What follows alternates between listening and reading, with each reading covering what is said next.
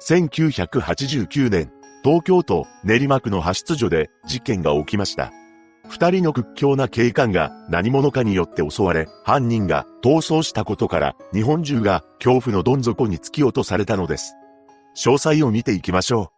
う。1969年1月1日、後に本件を起こすこととなる柴崎昭一は、東京都板橋区にて出生します。妹が一人いる4人家族で、両親ともに共働きだったそうです。ただ、父親はギャンブルが好きな男で、柴崎が小さい頃に協定に連れて行き、儲けて家を買ってやるぞ、などと話していたと言います。そんな中、次第に父親は子供の貯金箱を壊してお金を持ち去るほどギャンブルにはまり、これに耐えきれなくなった母親は柴崎と妹を連れて家を出て行きました。その後、母親がトラック運転手の男と内縁関係を結び、当時9歳だった柴崎は、その男の元で一緒に暮らすようになります。しかし、ここから柴崎にとって地獄のような日々が始まるのです。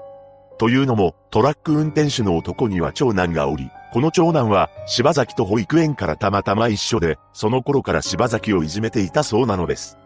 さらに、トラック運転手の男も素行が悪く、柴崎の母親や自身の長男に対し手を挙げていたというのです。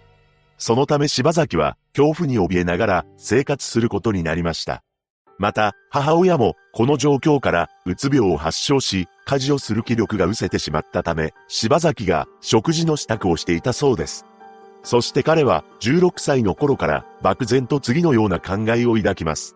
金さえあれば嫌な人に頭を下げたり、一緒に生活する必要はないから、大人になったら、とにかくどんなことをしてでも、大金を手に入れなければならない。しかし真面目に働いても、お人よしで終わるだけで、大金を手に入れることはできず、幸福にはなれない。銀行、ギャンブル場のように、金の集まるところを襲えば、大金を手に入れることは可能であり、かつ、そうでもしなければ、簡単には大金は手に入らない。そう考えるようになった柴崎は、感情を表に出すことはなく、常に平静さを保とうとするようになり、やがて自分の殻に閉じこもるようになるのです。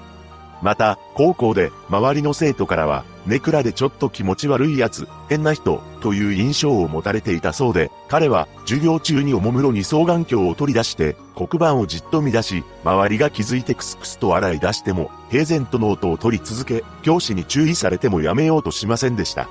その一方、ある女子生徒が疲れて、ぼーっとしている時に柴崎は、大丈夫、と何度か声をかけるなどの一面も持ち合わせていたそうです。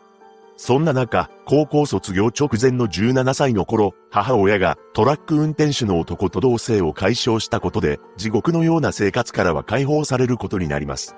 こうして母親、妹の3人と共に新たな生活となりましたが、柴崎は母親から自立したいと考え、高校卒業後の進路として自衛隊を志望しました。しかし、この理由は建前であり、自衛隊を志望した本当の理由は、実弾の入ったライフルを木の住むまで撃ちたかったからだそうです。その後、無事に自衛隊に入ることになった柴崎は、真面目だと評価されており、射撃は同期30人の中でもトップクラスだったと言います。しかし、そんな自衛隊の生活に馴染むことはできず、やがて他人に束縛されずに働けるフリーターを希望するようになり、1989年には陸上自衛隊を除隊したそうです。この時上司にはフリーのアルバイターになるのが自分の夢と話していたと言います。その後、アパートで一人暮らしを始め、バイト情報誌で知ったコーヒー豆引き売り店で働き出したのです。帝国30分前には必ずやってきて、朝9時半から19時まで、週4日、時給600円で働いており、勤務態度は極めて真面目で、店長から店の鍵を渡されるほど信頼もされていました。しかし、柴崎の中で16歳の頃に生み出された思想が頭をよぎります。まともに働いていたら何年かかっても大金は手に入らない。大金を得るためには、銀行やギャンブル場へ強盗に入るなど、法に触れることを覚悟しなければいけない。この願望を実現するためには、まず拳銃を入手する必要があると考え、そのために警察官を襲う計画を立てていったのです。そして事件から2年前に購入していたサバイバルナイフを使用することを決めました。そうして20歳になっていた柴崎は、ついに事件を起こします。1989年5月16日、この日、現場となった中村橋派出所には、当時30歳の A 巡査、当時35歳の B 巡査部長がいました。二人とも武道や逮捕術を得得しており、剣道有段者でした。さらに B 巡査部長は柔道二段で、書の代表選手、身長175センチと体格もがっちりとしていたのです。そんな二人の警官がいた派出所の様子を柴崎は連中に身を潜めつつ伺っていました。すると A 巡査がバイクを出し入れしており、背中が無防備になっていることに気づきます。そしてこの機会に襲撃しようと考え、刃物を手にし、A 巡査の背中めがけて振り下ろしたのです。揉み合いになる二人は倒れ込み、柴崎は A 巡査の拳銃ケースに手を伸ばしますが、ケースカバーを外せず、奪うことに失敗してしまいます。一方、派出所内で執務をしていた B 巡査部長は、事態に気づいて、二人の元へ駆けつけ、警棒を振り上げながら、柴崎に対し、おい、と声をかけました。柴崎は、このままでは捕まると思い、B 巡査部長が持っていた警棒を左手で払いのけ、右手に持っていた刃物で攻撃を加えたのです。そして柴崎は B 巡査部長から拳銃を奪おうとしますが、激しく抵抗されたため失敗します。また B 巡査部長が拳銃を抜くところを見た柴崎は、やばいと思い、その場を立ち去ります。B 巡査部長は柴崎に向かって3発威嚇で発砲していますが、この時柴崎は自衛隊にいた頃に覚えたジグザグに走るジグザグ双方を使い、全速力で逃げてしまったのです。その後、B 巡査部長は最後の力を振り絞って派出所へ戻り、事件発生を電話連絡しています。ただ、この一件で A 巡査と B 巡査部長は帰らぬ人となってしまったのです。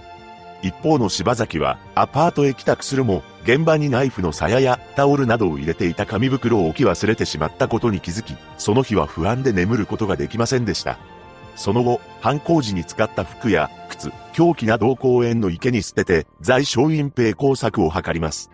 そんな中、捜査員は聞き込み調査で柴崎のアパートも訪れていますが、柴崎は何食わぬ顔で、次のように答えています。大変な事件が起きて、本当にご苦労様です。早く犯人が捕まるといいですね。なんと、自らの犯行だというのに無関係を装い、その堂々とした対応に捜査員は全く疑うことはなかったと言います。その後、現場から柴崎が忘れてしまった紙袋が発見され、指紋が採取されました。さらに、逃走経路からも多数の血痕が検出され、事件から5日後には、柴崎が在小隠蔽工作として捨てていた凶器や衣服なども発見されたのです。これらの捜査で分かったこととして、犯人は逃走する際に路地を巧みに右左に移動しており、また凶器などが投棄された富士見池は地元の人間以外ほとんど知らない場所だったため、近隣に住んでおり、土地勘のあるものの犯行だと推測されました。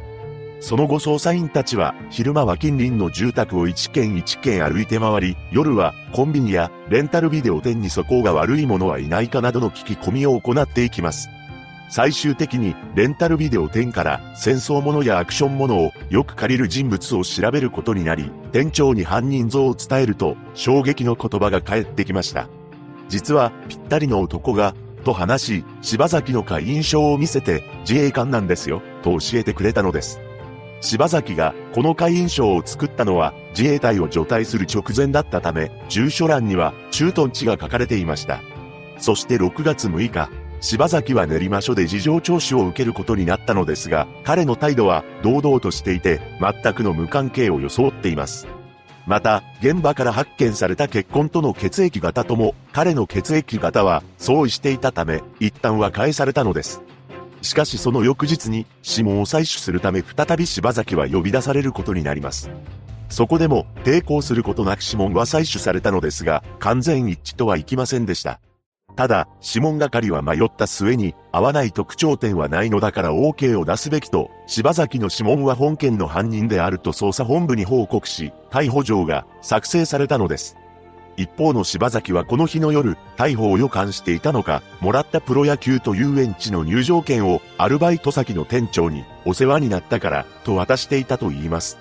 翌朝、取調室に連れて行かれた柴崎は、ここへ来てもらった理由はわかるねと聞かれると、何のことかわからない。なんでいきなり、僕を犯人と見ているなら話し合っても仕方ないでしょう、と薄笑いを浮かべた後、両手を固く握り、黙り込んでしまいます。係長が緊張を解かせようと思い、拳を開かせてを握ると、その手は汗でベトベトだったそうです。そして、係長が柴崎に被害者の遺族のことを話すと、徐々に目に涙を浮かべ始め、すみません。僕が犯人です。申し訳ないことをしました。と泣きじゃくりながら、犯行を自供したと言います。そして、大金欲しさに銀行強盗をやろうと拳銃を狙った。犯行後は毎日、アルバイト先のコーヒー販売店に出勤していたが、事件のことが忘れられず、ずっと不安だった、と証言しました。ただ、柴崎は母親との面会の際、動機については、次のようにも話しています。お金欲しさじゃなくて、哲学的なことからだ。だけど警察にそんなこと言うと、気が触れたと思われるから、お金目的ということにした。その後の判決公判で裁判長は、法治国家における秩序に対する反逆、挑戦とも言うべき事件だ。酌量の余地はない。社会に与えた衝撃の大きさや被害者の無念、遺族の峻烈な処罰感情などを考慮すれば、極刑をもって望むほかない。として、極刑が言い渡されています。